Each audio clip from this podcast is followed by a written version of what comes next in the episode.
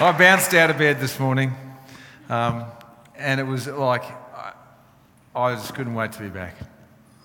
So good to see you guys, and um, and good to see all our friends. Where do I look to say hello to the people who are watching? I just look at a camera. Look up where, there, right there. Hi guys, in the good. Hey, um, now, hey, it's confession time. I am about to confess to you, and I just realised we've got an ex policeman here. I'm about to confess a day when I broke the rules,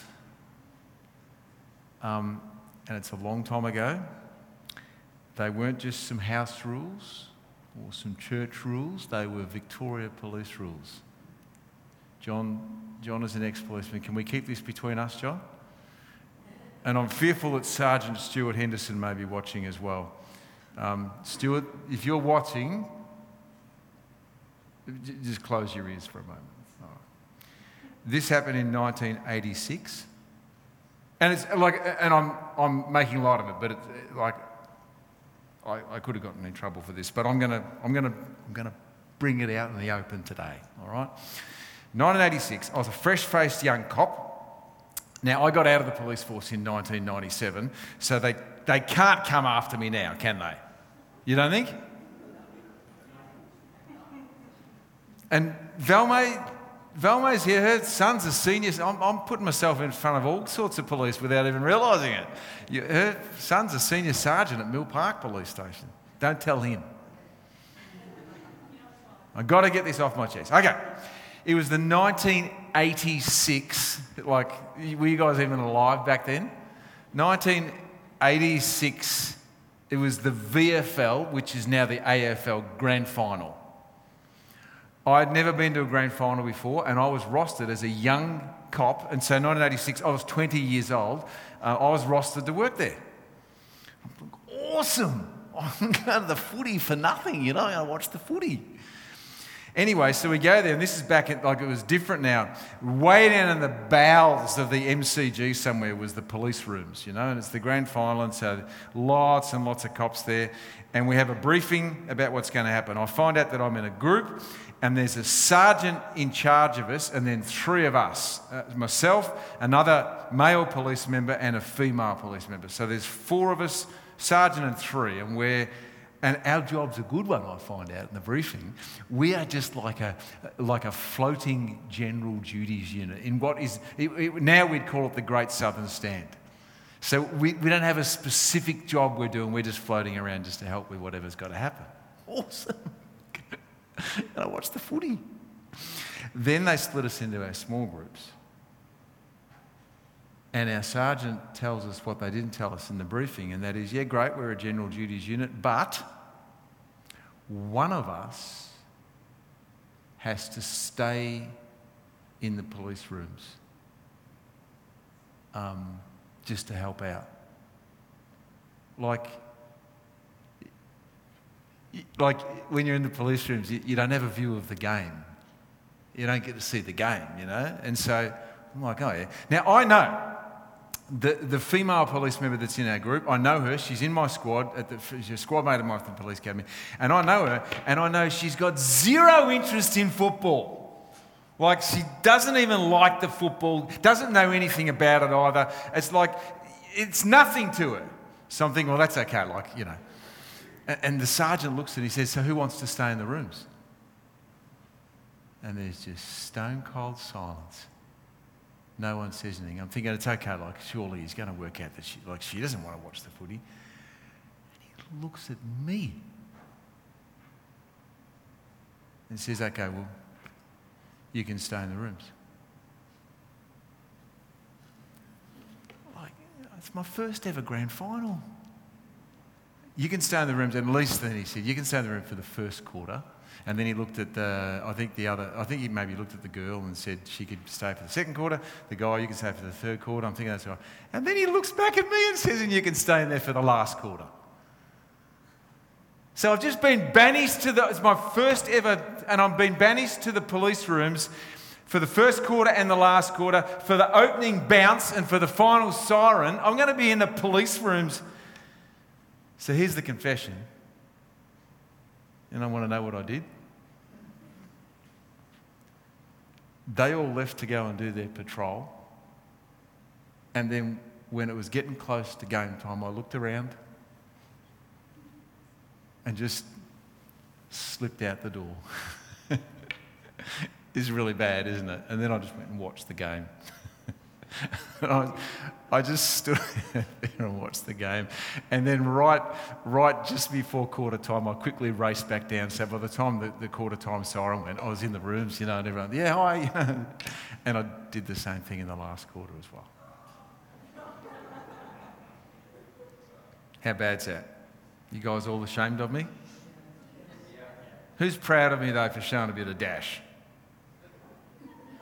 June, thank you. Like, I, I reckon I showed initiative that day. And if they want to come after me for that now, um, I, I hope they don't. Irresponsible in the extreme. Now, you see, I knew I knew my like I knew that there was a like there's a whole lot bigger world out there than down sort of just about underground in the MCG, some dingy dark police rooms. Way bigger. You, you thought there was life in the police rooms. You, you wait till you get out there and see Hawthorn smash Carlton for the VFL Premiership. It's a big wide world out there, isn't it? Hey? It's big for us too, who follow Jesus. Um, you know, you know that feeling when things are, a, you suddenly start seeing that things are a bit bigger than what you first realised. And then once you start looking, you just realise they're not just, they're bigger and they're bigger and they're bigger. You know, you know the feeling? And, and like, and you're like me, there's no way you can just stay in the rooms you wouldn't even be living if you did that. You've got to get out and got to get out and do it. And the other thing is too, yeah, it's a big world, big, big, big world, but but we're pretty protective too, aren't we? And, and we don't always like it when things change. Now, who likes change? Who here likes what about if we ask it a different way? Who here does not like change? Who doesn't like change? See, it's more of us than do. See, I, I'd say that at the moment, uh, the way we are, we're more aware than ever before of racial tension and discrimination in our world. We're, we're, and it is more than just race. We, we put people in other categories too, don't we? You know, like their, their socio-economic status, uh, their religious background, their sexual persuasion, their political leanings. So this morning, I wanted to ask if we're in a world like that, it's racial tension, discrimination, socioeconomic status, religious background, sexual persuasion, political leanings, you know, all, all these categories that we put people in. The question I wanted to ask is how does the good news of Jesus, how does the good news of Jesus, as we learn about it from God's Word, how does the good news of Jesus integrate and impact on all of that? How's it, how's it reach into it? Now, remember this. I got a photo. This is still active now, but uh, the photo. Where am I looking for the photo? Am I going to see that? See, remember, remember this. When, who remembers the mosque in Bendigo? Remember when they, they were going to build the mosque in Bendigo? It's about five years ago. No one remembers? Man, this was big, big. Oh, you do remember that. You were just, you were just slow to put your hands up. That's all. Like, and then I looked, I remembered it. And so I looked it up on Facebook. There's, this Facebook group's still running. The, the group is called Stop the Mosque in Bendigo. You know, this outcry about the mosque. Stop the Muslims. We, you know, you, you know, like the, the colloquial phrase, and we get on, we can't let the Muslims take over. We've all heard that before, haven't we? By the way, I just, I just thought the way that came out, that wasn't what I'm saying. I'm saying that's what we hear from people. The message. We can't let the Muslims take over. Us Christians. And so we see that as we're standing our ground and we don't want this message of ours getting watered down or filtered out, do we? You know the feeling? We're militant. We're militant about keeping it right. You, you, know, you know, for you, you know when you just feel comfortable and safe, and you don't, you, you don't want anyone trying to shift you out of that. Like you, would prefer. Have you ever felt this? You, that you'd prefer to be with Christians, people who are Christians, and and if they're not Christians, like church going Christians, well, at least hopefully then they'll be Anglo and they'll at least be from a Judeo Christian background, so they'll be decent, safe people. Ever think like this? We don't want to be with Muslims. We don't want to be with gays. and, we, and we don't want, we might say we do, but we don't want the street poor. We tend to want to stick in our group, don't we? Hey? And we tend to want things to stay a bit the same in our group. Now, Peter, Peter's a man's man. We know that. He grew up in Bethsaida, and we've seen these last few weeks that he had his life tipped upside down by Jesus of Nazareth. And one more thing that we actually know about Peter was that he grew up as a, quote unquote, normal Jew. Just normal. So for Peter, as a Jew, it was always part of his worldview. Always part of his worldview that he would be in the synagogue on the Sabbath. Um, that he would strictly adhere to the prescribed Jewish way of life and practice.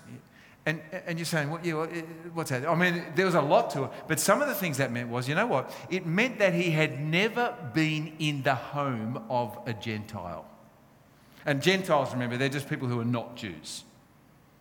So for Peter, if he's a Jew, it means he'd never been in the home of a Gentile. Not allowed.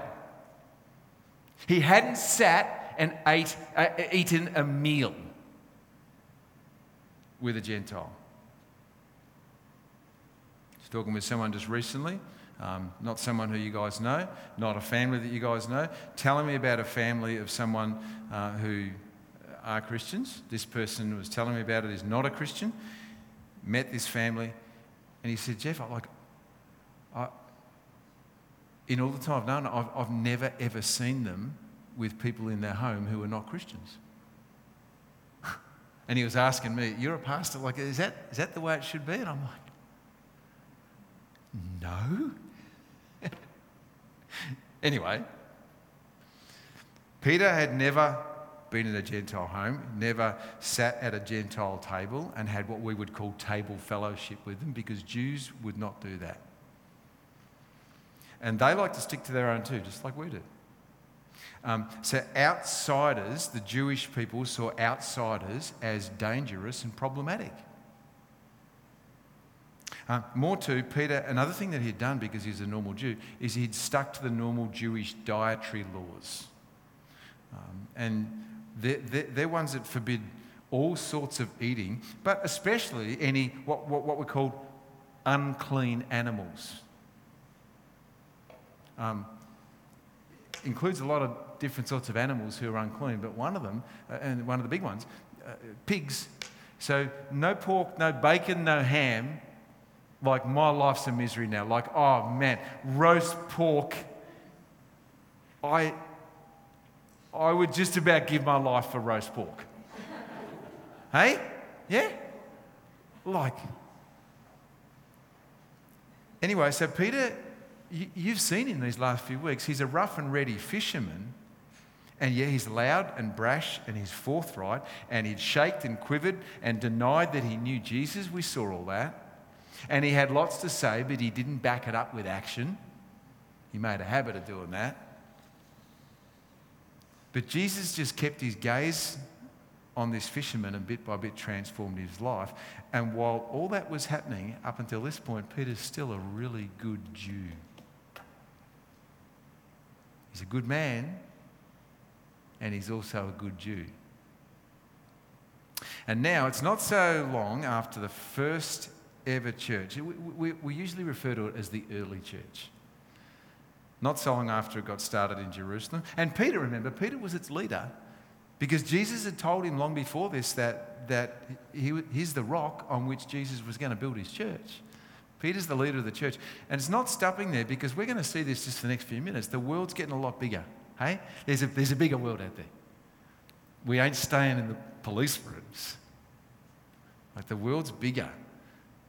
Um, and, and it doesn't, just because the world's value, it, it, doesn't, it doesn't devalue the Jews, but it just says the world's a lot bigger than the Jews. The world's not just the Jews. Now, in those early days, real early days, check out with me. This is just the growing up and the stretching out of Christianity that was going on. Early Christianity. You can see it all in the book of Acts if you want to check it out sometime. Briefly, though, it's growing and it's stretching and it's getting bigger. It's, it's, it's more bigger than just the Jews. Uh, now, maybe by the way, you're sitting here this morning and, and, and that's, that's what's happening for you right now. The, like the world's getting bigger. At this time in your life, you, you your faith is expanding. And your vision, what you can see, it's growing. And you're gradually being blown away because when it gets bigger, you get blown away because this is big, big, big, big, big, big, big, and it's really dawning on you. And it, it's not just something that's big, but you're realizing when Jesus gets hold of your life that, that you're actually big in this too because Jesus in you is big. So, yeah, the world is getting bigger, but you're realizing, hey, I'm part of this. It's good. And you're realizing too, you're not just a fisherman, you're not just a teacher or a retail worker or a personal carer, grandma or a. You're, you're not just making up the numbers, you're starting to, you're starting to see that. And you're getting a grip on it that Jesus is in you and he's big in you. Hey?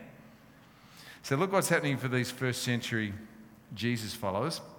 Um, the Hellenic Jews, we call them, uh, Acts chapter 6. That's, they're just Greek speaking Jews, um, as opposed to the the Hebrew speaking Jews. We call them the Grecian Jews or the Hellenic Jews. Acts chapter 6, verse 1, it says that as the believers rapidly multiplied, there were rumblings of discontent. Those who spoke Greek complained against those who spoke Hebrew, saying that their widows were being discriminated against in the daily distribution of food. Now, growth rarely comes easy because it almost always involves change. See, when you're growing, you're changing. And Peter's the leader of the church, remember? And you've got this, these rumblings between these groups. So he's across this, and there's, there's hassles between the ethnic groups in the church. All right? Uh, look at Acts chapter 8. Um, you see now this region of Samaria. It says there, uh, verse 1 a great wave of persecution began, sweeping over the church in Jerusalem, and all the believers except the apostles fled into Judea and Samaria. That's, I mean, in other words, outside of Jerusalem. Church started in Jerusalem, they're outside. But they, but they didn't just scatter in Acts chapter 8, verse 4. The believers who had fled Jerusalem went everywhere preaching the good news about Jesus. And Peter, the leader of the church, he's across this too. So the naked eye, it looks a bit like the church is being hassled. And it's, it's, it's, it's, gonna, it's all started with the murder of Stephen, one of their leaders. And it looks like, if you look at that with the naked eye, you think the church isn't going to survive this. They're going to fold. You know, I read this week of a survey, a, a large number of pastors in America, and 30% of them do not expect their churches to survive during and after COVID 19. 30%. Wow. And Peter, the fisherman, he's the leader of the church. His life's been changed by Jesus. He's back in Jerusalem. And I mean, they've got all this change going on. And when you've got murders of key people, you're thinking, we're not going to survive.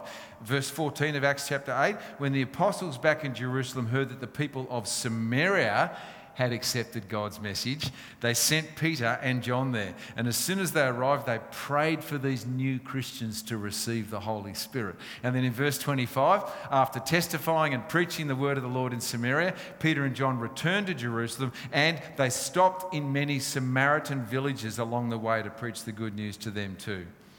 And after all that expansion, it says it in Acts chapter 9, verse 31, the church then had peace throughout Judea, Galilee, and Samaria, and it grew in strength and numbers. All right, look now, um, Aeneas and Dorcas, this is in Acts chapter 9.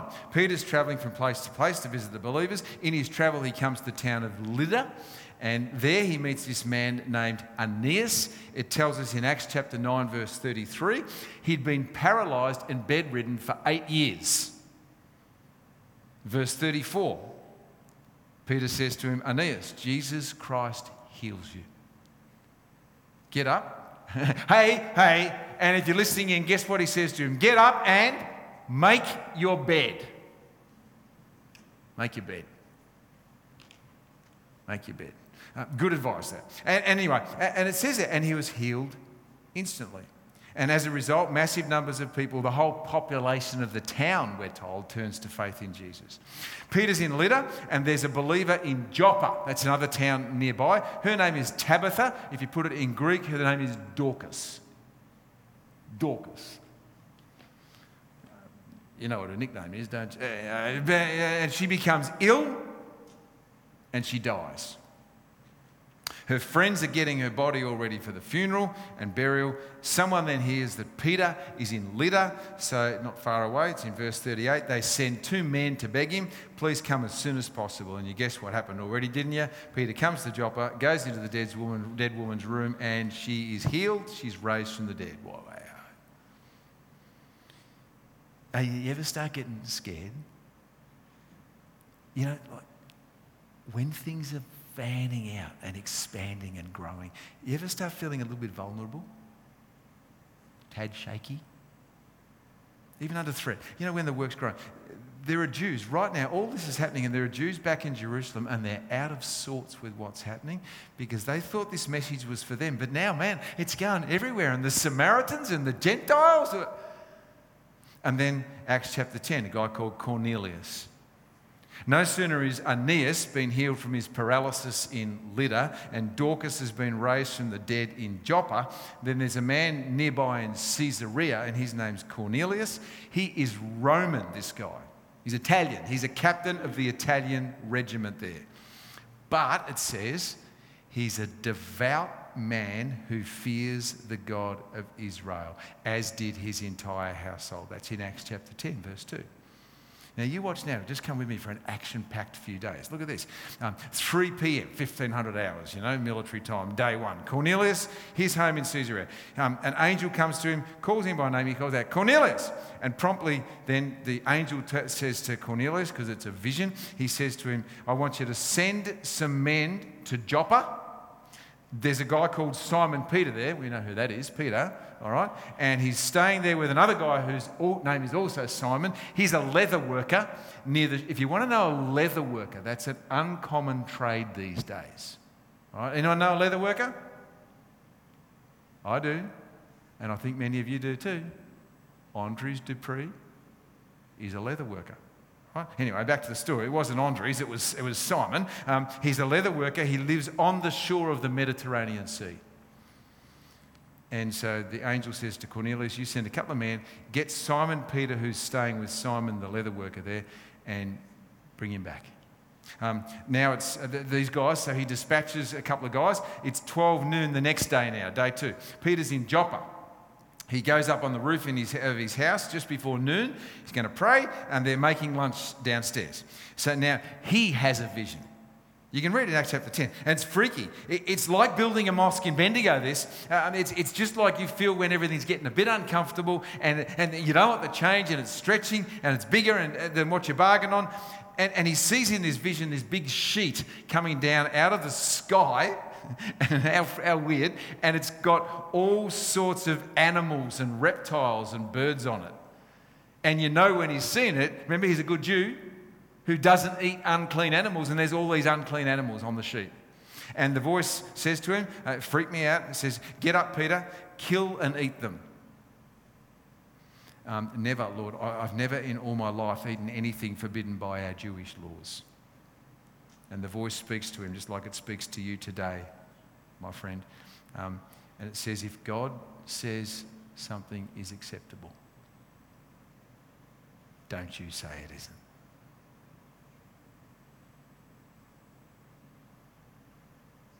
So if God said, I love the people who are going to go into that mosque in Bendigo, my son died for them. Don't you say I don't.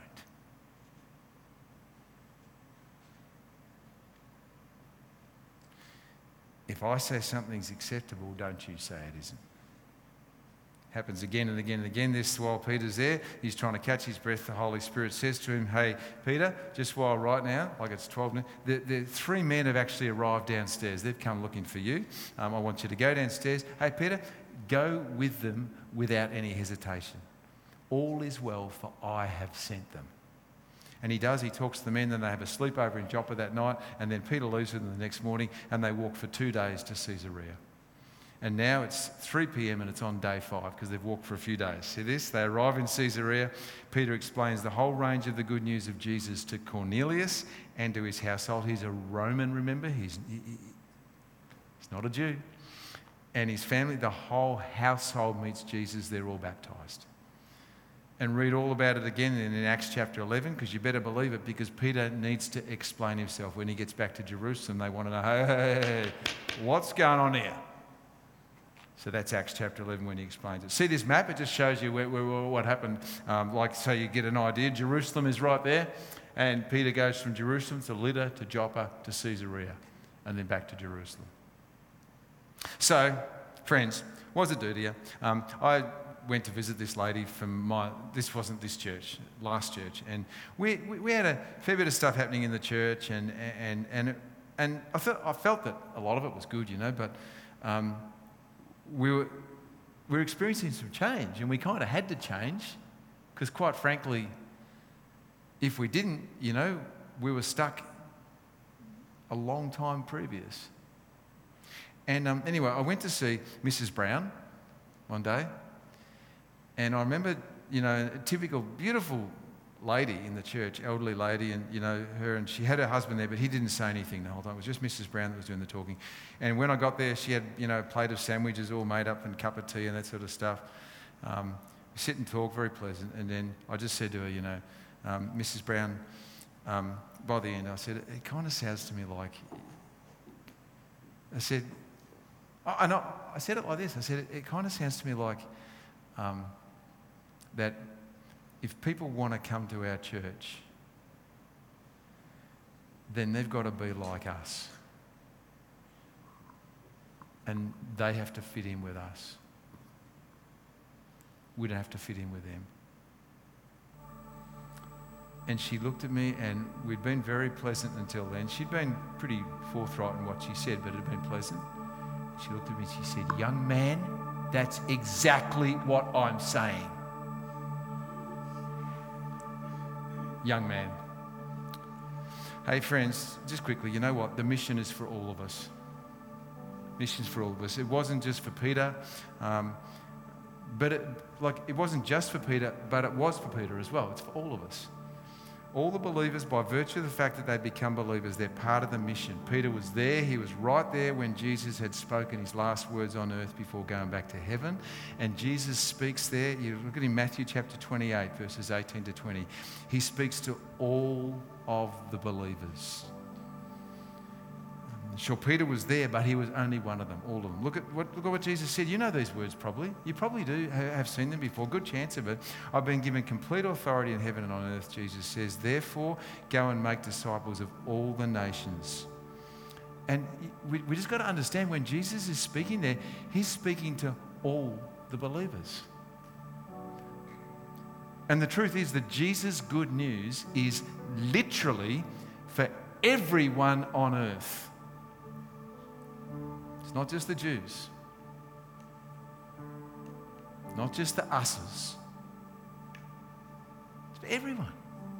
And, and then, you know, secondly, the, the mission makes no distinction for people. And whether you're a first century Jew or a 21st century Melburnian, and if you're living beside a mosque, or if you've got a heroin injecting room in your street, or you're staunchly opposed to same sex marriage, or you're Mrs. Brown from Surrey Hills.